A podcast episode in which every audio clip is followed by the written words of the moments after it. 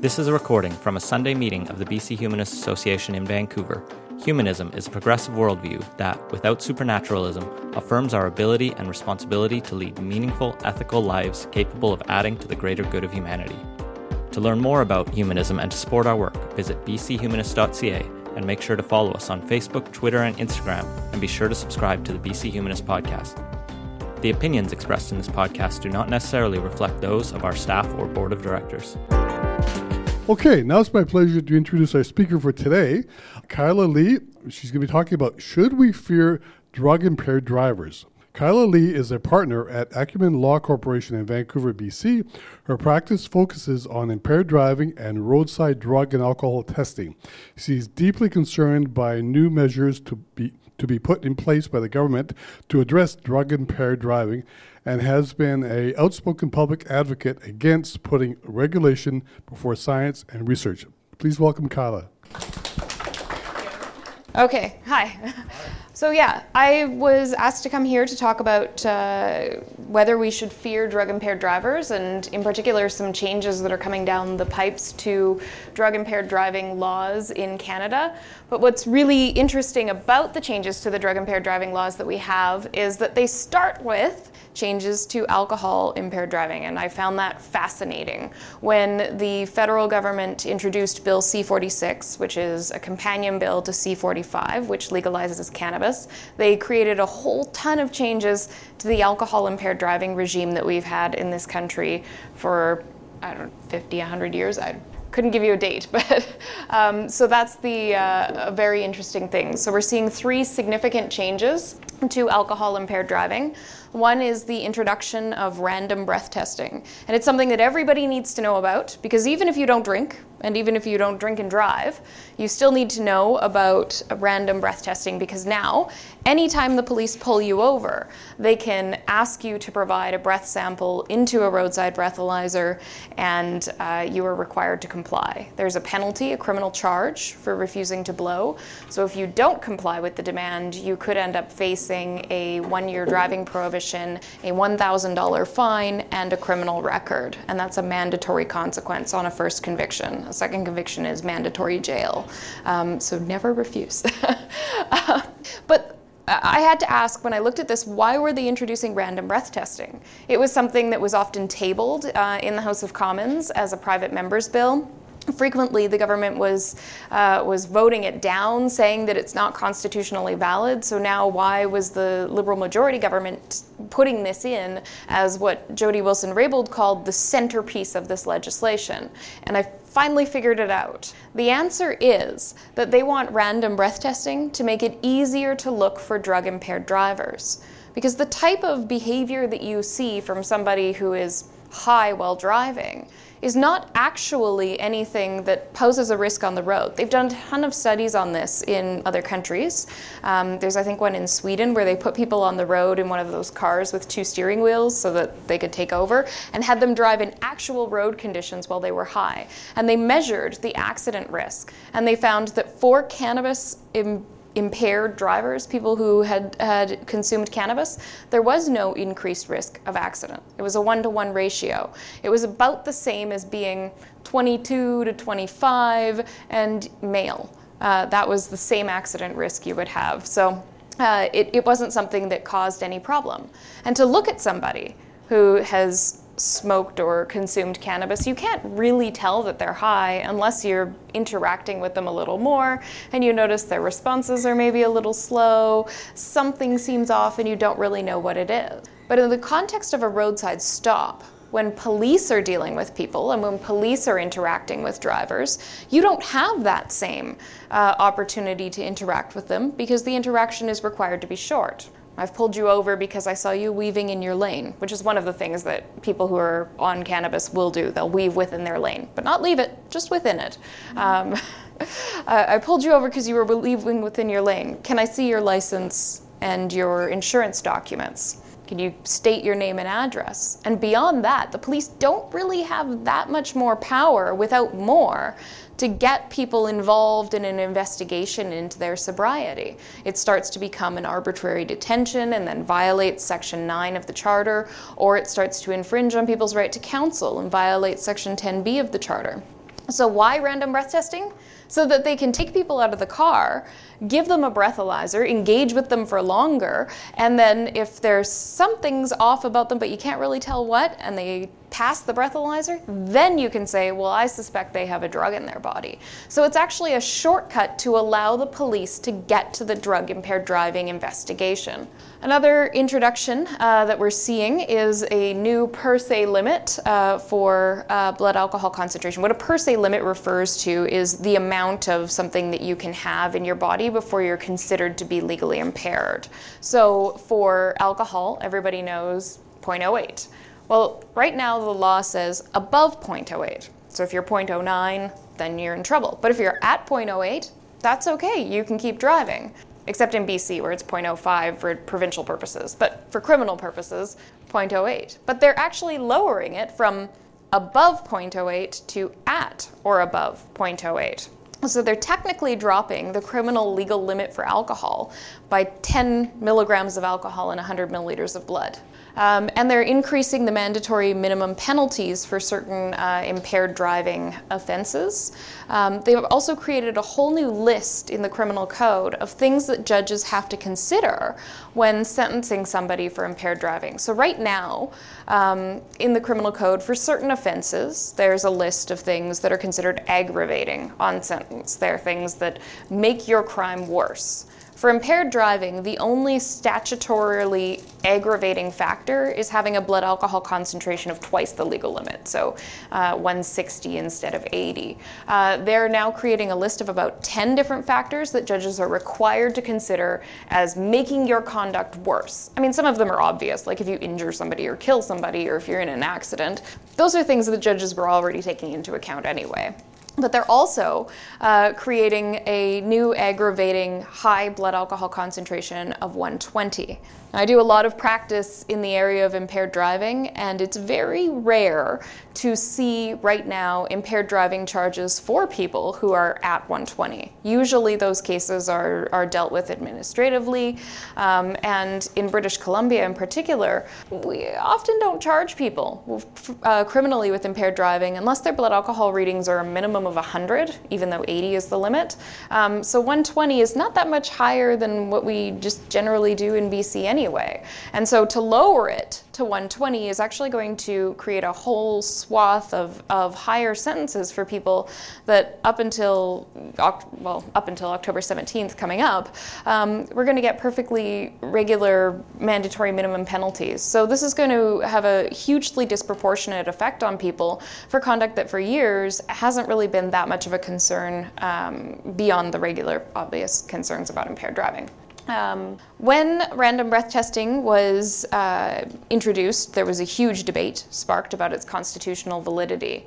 And the reason for that is that in Canada, we have um, rules about when the police can take bodily samples from you. It's one of the great things about this country is we have a charter. And breath testing, roadside breath testing, was already determined by the Supreme Court of Canada to be constitutionally invalid. And there's not just one case that says that, there's like four um, since it was first introduced. So we have cases um, from 1988, cases from the 90s, cases from the early 2000s, even recent Supreme Court of Canada jurisprudence in 2015 has commented on the constitutional invalidity of these sections. But we also, in Canadian constitutional law, have something called Section 1 of the Charter, which uh, essentially says says if something's constitutionally invalid, but there's a really good reason to have it, and the government can justify the infringement of your charter rights, then we can excuse, uh, excuse a violation of, of the Constitution. And that's exactly what's the case with roadside breath testing. The courts have said because it violates the Constitution, but it's not used as evidence in court. It's only used to give the officer grounds to arrest, and because it's done immediately, so there's no huge infringement on people's right to counsel, and because it's done on the basis of police officers at least meeting a minimum standard of reasonably suspecting there is alcohol in a person's body, we can excuse this because the public safety purpose of this legislation is so significant. We know about the carnage that impaired driving causes, alcohol impaired driving, I should say, causes on the roads and, and highways, and we have to be able to empower police to do something about it. So when this bill was introduced, um, the constitutional validity of roadside breath testing became a huge point of debate. When the bill went to the Senate, the Senate actually voted to remove the random breath testing provisions. And then when it kicked back to the House, the House was like, nope, we want them back. And uh, it was now basically a couple days before they all went on their summer vacation, so they passed it as a whole uh, with the provisions. But warning, um, I as a criminal defense lawyer, like the warning from Senator Batters, who said that this is going to be Christmas for defense lawyers, um, which truly it will be, but it also is going to just tie up the courts with constitutional litigation across the country, um, probably starting October 18th. So it's going to be very interesting to watch. Um, I've talked about some of these already. Um, there are also uh, changes to the Motor Vehicle Act that come in at the same time. So in British Columbia, we have uh, provincial legislation dealing with impaired driving. And I don't know if many of you have heard about our immediate roadside prohibition scheme. Basically, if you fail a roadside breathalyzer, you get taken off the road for 90 days, um, and you lose your car for 30, and there's fines and penalties and courses you have to take to be able to get your license back. Uh, it's been a lot of uh, debate, again, over the constitutionality of that. There have been four separate constitutional challenges. So when cannabis legalization came around, of course, there was this uproar. What are we going to do about our roads and highways? And I've always found that uproar to be incredibly amusing because it acts as though cannabis is being invented on October 17th, and it's not. People have been smoking cannabis and eating cannabis and dabbing, and I, I, mean, I don't know other ways to, to use it, but I'm sure other people here do. Um, for hundreds of years in this country. And then people have been getting into cars and driving. And we've done nothing to enforce existing drug impaired driving laws at a very significant rate. And we also haven't really seen that many drug impaired drivers just taking out people willy nilly. It's not like alcohol, where it is a huge problem and you can see the connection because you can see the impairment. And so when the uproar started about legalization and then what are we going to do about our roads and highways, of course, the provincial government had to get involved too. And so they've created a new framework for dealing with uh, cannabis impaired driving at the provincial level. And that's in Bill 17. And I believe that passed middle of May uh, of this year, and it'll come into force and effect around the same time as cannabis legalization. And then, of course, we have federally the uh, Bill C 46, the Impaired Driving Act. So, the federal consequences that we're going to see with changes to cannabis impaired driving are very interesting and incredibly troubling, and I have a lot of concerns about them. Um, the first is a presumption of accuracy in relation to the drug recognition evaluation. I don't know how many people are familiar with the DRE. It is a 12 step program after you're arrested, once the police have reasonable grounds to believe that you are impaired by a drug um, and they arrest you, they take you back to the police detachment and they put you through this 12 step physical coordination program. And I wanted to spend a few minutes talking about it. I'm going to pass this around. Um, this is the card, it's the cheat sheet card that the police use. Um, I managed to get my hands on a copy uh, from Texas, but it's all the same training regardless of where you are.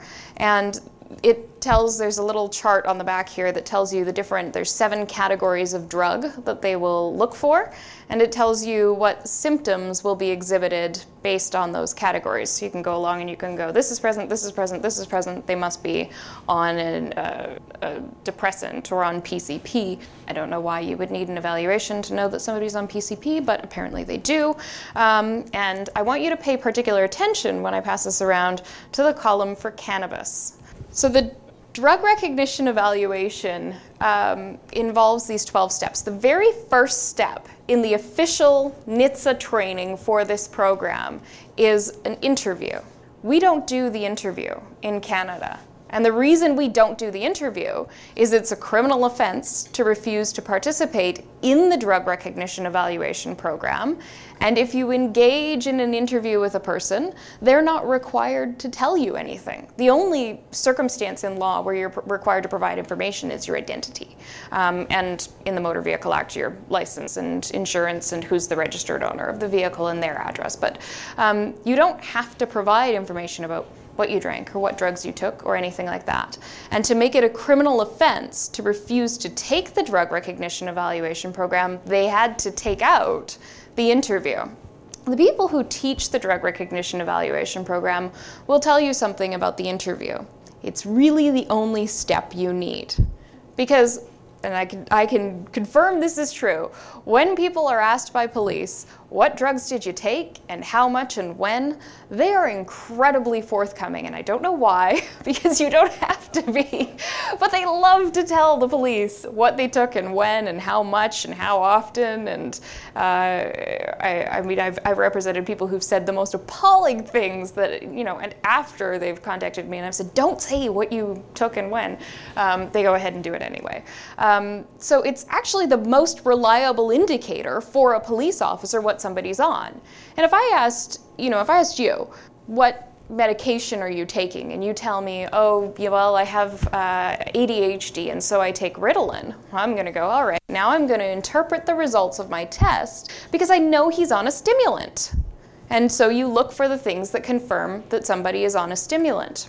So that interview portion being taken out makes the drug recognition evaluation program that much less reliable.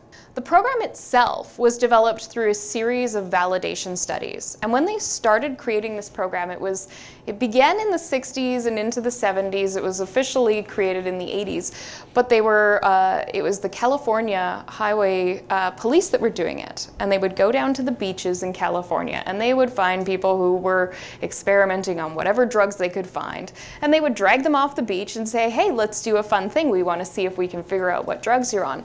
And so they went and found these people who are experimenting with drugs, who are whacked out of their minds, um, and they did the validation by using the, the results of the tests with those individuals. So it was a, a very flawed method to create the program. In Canada, we're creating something called a presumption of accuracy in relation to the drug recognition evaluation program. So, what happens is you go through the 12 steps. At the end of the 12 steps, the officer has to form an opinion. And the opinion is either the person is not impaired by a drug, spoiler alert, that never happened. Um, or at least I've never seen it.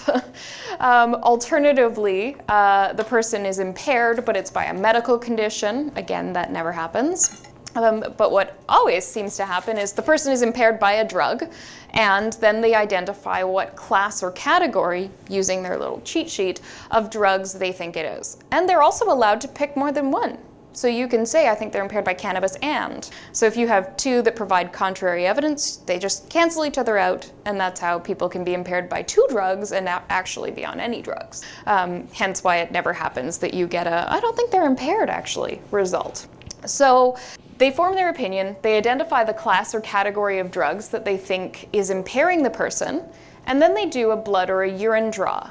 Now, currently, what happens when the police do this is they bring that evidence to the court. They have the evidence of the blood or the urine test. We don't have right now per se limits for blood drug concentrations. So the Crown still has to argue that all of this taken together the performance on the test, the officer's observations of driving behavior, any statements that were made by your client anyway, um, despite the, the absence of a mandatory interview, and any other information, like maybe a civilian report about driving behavior or something like that, is all taken together, and the court weighs it and assesses whether or not they think that this supports uh, guilt and a conviction beyond a reasonable doubt.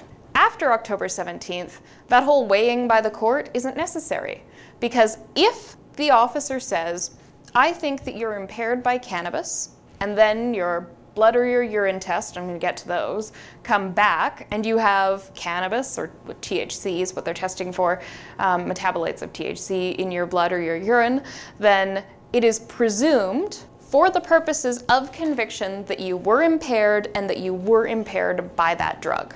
So, no need to prove that the person was actually impaired. The law already says you were. And it doesn't matter the concentration of THC or any other drug in your system or in your urine. It's just if it's there, the presence of it plus the DRE opinion is enough to support a conviction. This is said to be in the absence of evidence to the contrary, But nothing in the law describes what evidence to the contrary is. Is it calling your friend Bill who says, Man, I've seen him smoke way more than that and drive perfectly. He's not impaired by that much cannabis? Or is it, which used to actually be how you could defeat an impaired driving charge. You could say two beers wouldn't impair me, and you could call a toxicologist to say that your blood alcohol level wouldn't have been over the limit based on your weight and elimination, absorption, all these factors, and you could win. And the, the law was amended in 8 to eliminate that defense. So uh, we don't know what evidence the contrary is going to look like. It's just these words, these meaningless, ambiguous words in the legislation that have yet to be uh, to be assessed. The law also allows the police to take your blood at the police station or anywhere else. There's no limits on where the police can dig your blood. It used to be, um, and it still is until October 17th, that if you wanted to have a blood sample taken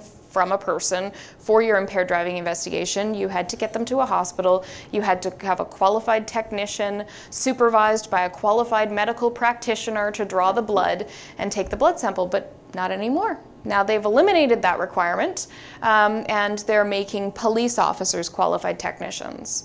I wouldn't panic too much about that happening because the police officers that I've spoken to have said, oh no, I'm not taking somebody's blood. And I mean, going back to the guy on PCP that you don't need to be evaluating to know that he's on a drug, I'm not sticking a needle into somebody who I think might be on PCP because that will not end badly for me.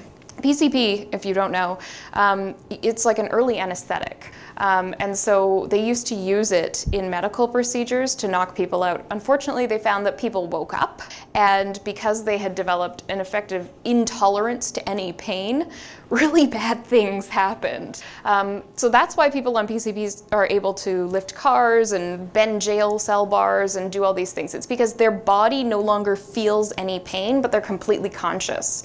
Um, they do feel pain when the PCP wears off and they realize they've broken like four bones in their arms, but they don't up until that point. So you don't want to be poking a needle into somebody in those circumstances because you're going to end up with a needle in your eye.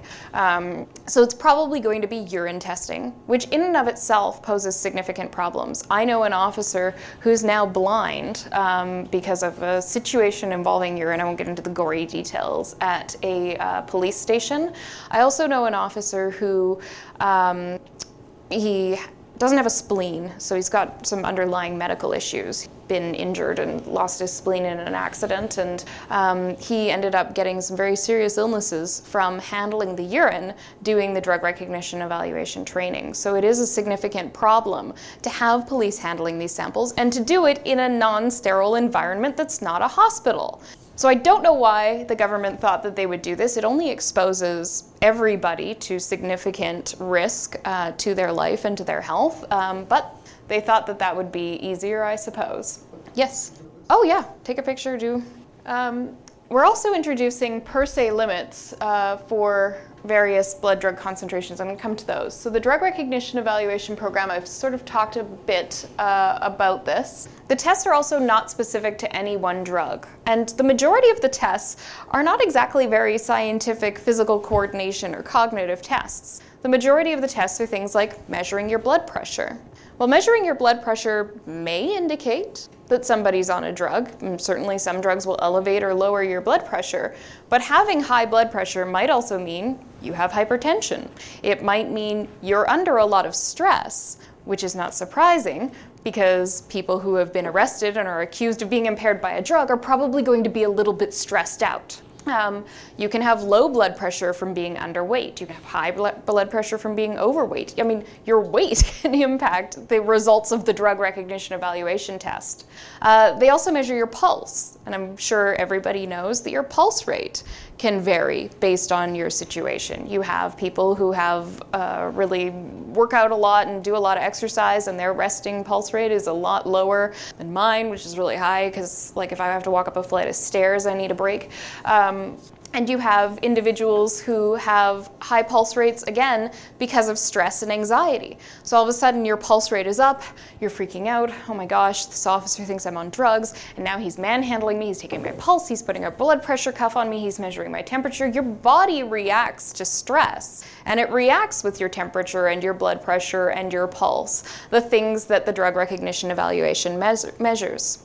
Another aspect of the drug recognition evaluation program that they, uh, that they test, and you can see on the back of the card that's going around, is they look at your pupil size and your pupil reaction to light. Now, pupil size too can be affected by a lot of things.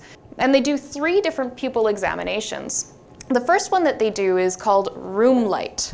Now, there's no standardized, this is supposed to be a standardized test, by the way, but there's no standardized definition of what room light is. And I mean, even in this room, I'm in different lighting conditions than everyone at this table or those people over there, everybody is in different lighting conditions because of their proximity to the various light sources. And there's different types of light sources. We have the lovely overhead fluorescent lights, we have the nice big open windows, we have the light coming off the projector screen. All of these different light sources are going to impact your pupil size. Now, on the back of that card going around the is the pupil size measuring guide, which they call a pupilometer. I see a lot of people in the room wearing glasses, which means a lot of people in the room have probably gone to an optometrist or an ophthalmologist and had an evaluation of your eyes. And if you did, you probably saw all sorts of gadgets and gizmos and instruments.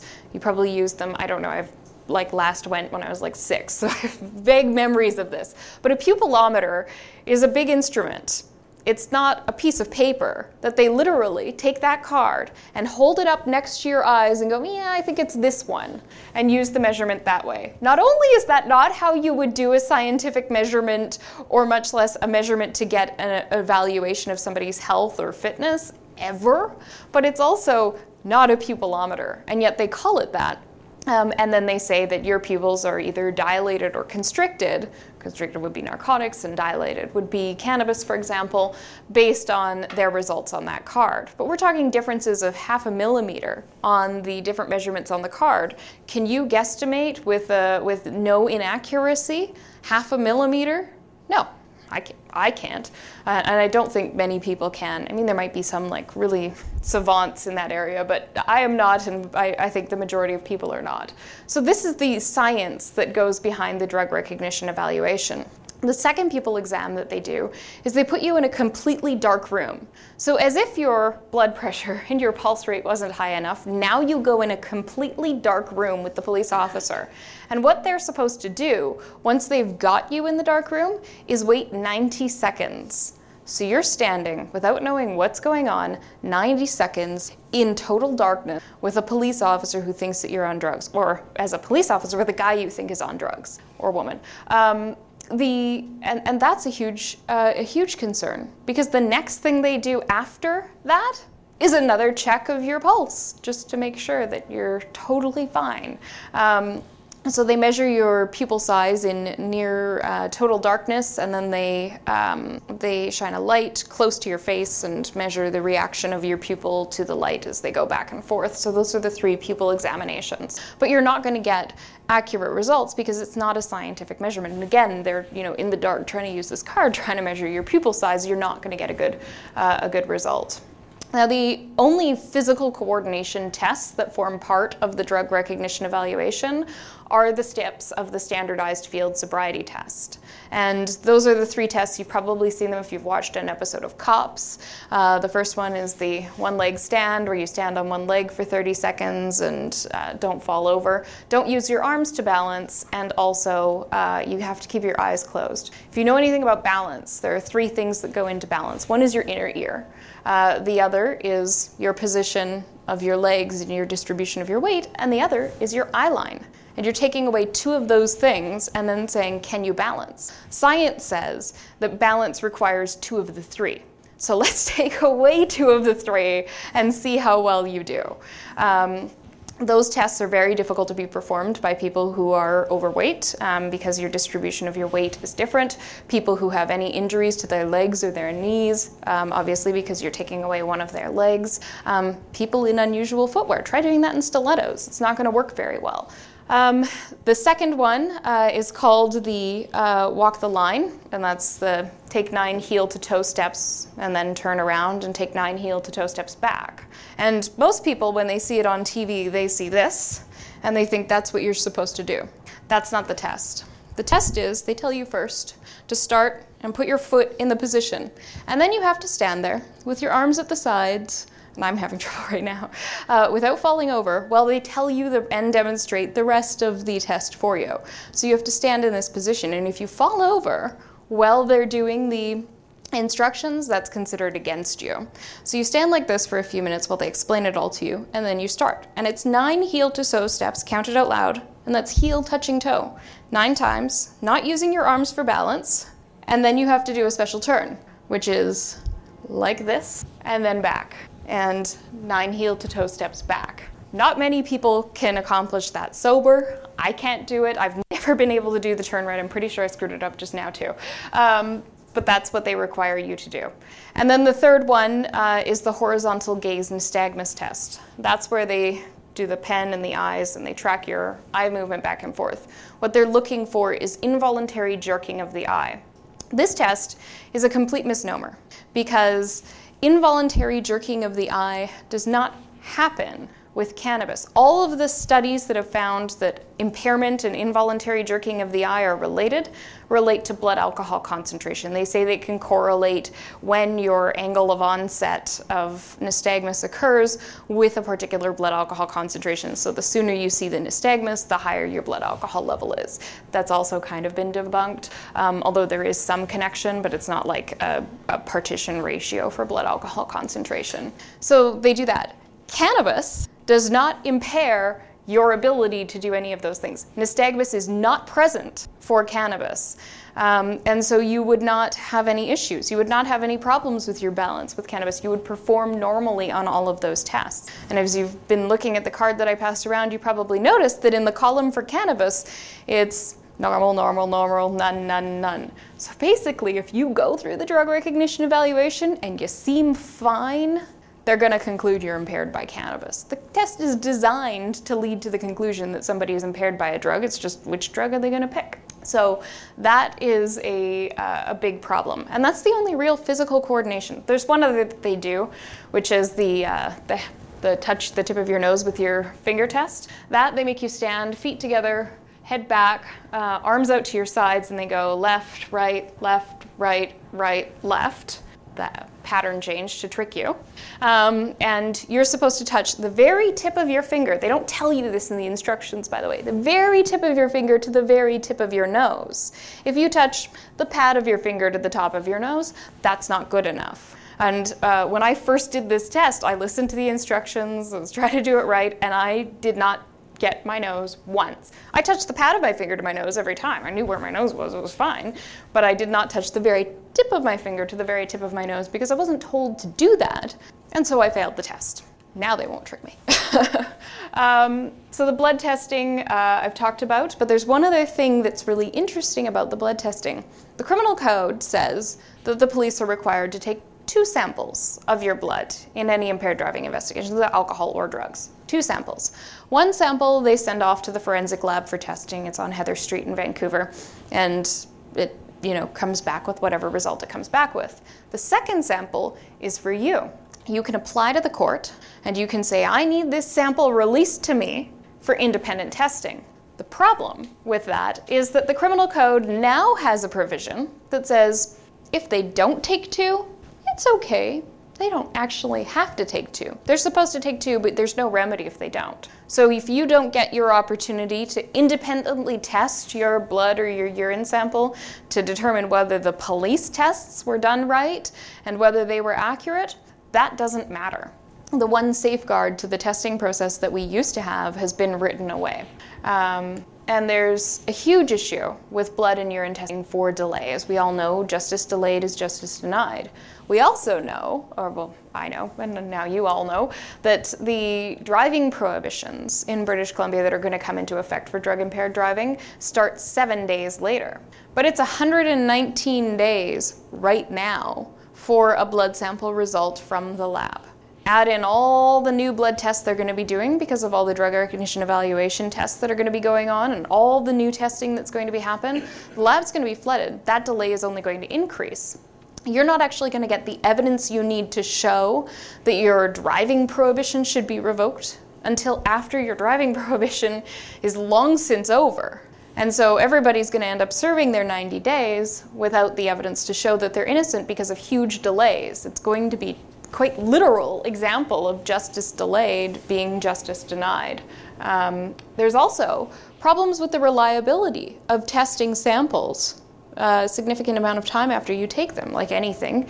You, know, you take your blood, your blood is supposed to be in your body. If you take it out, it's going to degrade over the time. The same way you might keep your milk in your fridge, but you're not drinking it in a month. Uh, you know, your blood's going to spoil the same way, even if it's kept in, in the fridge. And so the reliability of the blood testing results decreases I've talked to some toxicologists who say that after 90 days, they shouldn't be doing any testing for uh, blood samples because the reliability of that testing is too flawed at that point. Um, you can also see with blood, uh, if it's not stored in proper conditions, that it's not going to be um, it's not going to be reliable. You can see fermentation of blood samples that can lead to unreliable results, particularly in relation to alcohol.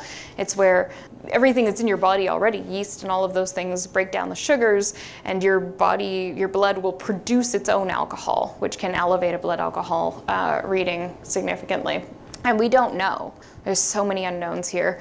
We don't know how that's going to look when it comes to cannabis. We don't know what happens to blood with THC in it when there's fermentation or when there's other issues, what can increase THC concentrations in blood samples. Um, which brings me to per se limits for cannabis. We're creating new criminal offenses in Canada for having a certain blood drug concentration. So, cannabis, uh, there's two offenses. There's a summary offense, which is a um, sort of considered less serious and has different penalties available, but it still results in a mandatory criminal record for two and a half nanograms of cannabis in your uh, body. And if you want to think about like how much is that, what does that look like? Two cubes of sugar in an Olympic sized swimming pool is the concentration we're talking about. So, such a minute amount of THC in your system. And the federal government has even said, we know that two and a half nanograms doesn't impair or negatively affect anybody's ability to drive. We know that that's not a problem and that anybody could drive with two and a half nanograms and be totally fine. But we want to prevent crime. So, the best way to prevent crime is to make more of it. Um, they're creating a hybrid offense, which can be prosecuted summarily or by indictment, and the penalties will change depending on the method of prosecution. But also, it allows the prosecution a longer period of time to lay a charge because for an indictable offense, there is no time limit. So they can lay it 10 years from now if they want. I mean, you'd probably have an argument that there was a big problem if they had the evidence all along, but if they didn't, um, then you could end up getting charged years down the road. Again, when you can't collect the evidence to defend yourself. And they're looking only for THC, which is a huge issue because there's about 113 different cannabinoids. THC is one of them. Another one that we hear a lot about is CBD. CBD is going to remain illegal. It will eventually be legalized, um, but it still remains illegal after uh, C45. The interesting thing about CBD is that it can mitigate the impairing effects of THC. So when you smoke or, or eat pot, the thing that makes you feel high and feel good um, is the THC. But CBD has all of these other effects. It's often used in the medical applications. It's uh, used for pain relief, it's used to control seizures. Um, it has all of these really important medical effects. And there's a lot of experimentation now that we've seen legalization in a number of states with CBD in conjunction with THC and how that can mitigate the impairing effects. There's even a recent BC Supreme Court case involving a man who was charged with breaching a probation condition. He had a condition not to be intoxicated in a public place. And there was something that happened, and the police ended up getting a sample of his blood, and there was THC at a high concentration in his blood sample. And he argued successfully at trial that because he was taking a combination of THC and CBD, the CBD mitigated the impairing effects of the THC, and even though he had a lot of THC, he wasn't actually intoxicated, which is what he was prohibited from being. And the police never tested for CBD. It was unknown how much CBD was in his blood because they don't test for it. Well, also under C46 and after legalization, they're not going to be testing for CBD. So you could be smoking a strain of cannabis that had really high CBD concentrations, but also had a good amount of THC in it, but feel no impairing effects, and still end up with a charge for being over the limit. And as I said, there's about 113 different cannabinoids. We don't know yet how all of those impact the impairing effects of THC. We know that THC is the main one that causes impairment, but because there are so many of them and because we don't know so much, because the science is not where it needs to be, uh, we're going to see people who are prosecuted um, who might not actually be posing any danger at all and perhaps could be more safer. I don't know. I don't want a person who's going to have a bunch of seizures driving around. I would rather a person who's not going to have a bunch of seizures drive around. But that's just me. The government seems to disagree. So there's no scientific foundation for limiting the um, testing of your blood or your urine sample to just THC or its metabolites, um, and it's actually a big problem. There's also a limitation, I'm going to sneeze in a moment, um, so uh, a limitation on disclosure um, that you can get about your blood uh, and, and breath as well testing. The government is saying you're only entitled to certain information and nothing beyond that. So we're not even going to be able to defend people from my perspective because we can't get the scientific information underpinning how the testing was done to say that it was done reliably. Now, the other thing about THC is that it doesn't just stay in your body and then disappear when your impairment ends. THC is stored in your body in your fat cells. And as those fat cells break down over time, whether you go on a diet or whether it's just a natural breakdown of fat cells as new ones are created, the THC is re released into your bloodstream and the impairing effects don't come back with it. So you see high concentrations of THC. They did a study I was talking to John Conroy, who's a very famous cannabis activist lawyer, um, recently, and he was telling me about a study they did um, at when they closed a prison down. There was a prison a long time ago where you used to be able to smoke cannabis, and can you imagine? Um, it was probably a really calm prison. Um, the uh, so they closed that one down and they moved the population to Matsqui Institution, and they did testing of these individuals to see their THC concentrations once they were put in a position where they were required to abstain from cannabis. And they found even three months after these people were off off the pot that they were still coming back with high concentrations of THC in their system. It also doesn't break down stably over time. So there's no like with alcohol you see a decline at a consistent rate before you're down to zero. With THC, you can see a sharp decline, zero, and then a spike, and then zero, and then a spike, and then somewhere around a little while. And it just goes on for however long your body wants it go- to go along for. So you don't see the same outcomes for THC in your in your system, which is a huge concern because when you take the drug recognition evaluation that says if you're fine it's cannabis and then a blood or a urine test that is going to show THC because it's going to be in your system for a long time depending on your body and your fat cells and how you consumed it um, and your tolerance and your frequency of use, you can end up having people who hadn't used cannabis for days or weeks who are then convicted on the basis of this. It's incredibly frightening and very, very concerning. You, this law is trapping people who are going to be factually innocent and ultimately going to be giving them criminal records because it's not based in any good science related to cannabis or cannabis impaired driving. The drug recognition evaluation, I talked about that. Other thing that we have coming, and uh, this has been in the news a lot lately, is saliva testing for uh, the presence of certain drugs. And the federal government approved recently a device called the Draeger Drug Test 5000. Um, we actually own one at our office. I think the first people in Canada to get one, other than the RCMP Forensic Lab. Um, so we have one, and it is hugely problematic. This device will function reliably in temperatures of 4 degrees Celsius, that's plus 4, degrees Celsius to 40 degrees Celsius, which, you know, in Vancouver, that's not a huge concern. We're not below 4 very often, and maybe those days of the year we can just not use it but we're not the rest of the country or even the rest of the province. There are lots of places right now that are below four. Um, last week I was in Philadelphia with a guy who lives in Saskatoon, and uh, he was showing me pictures that his wife was texting him of his lawn, which was covered in snow. Uh, and I was like, haha, because I'm from Vancouver.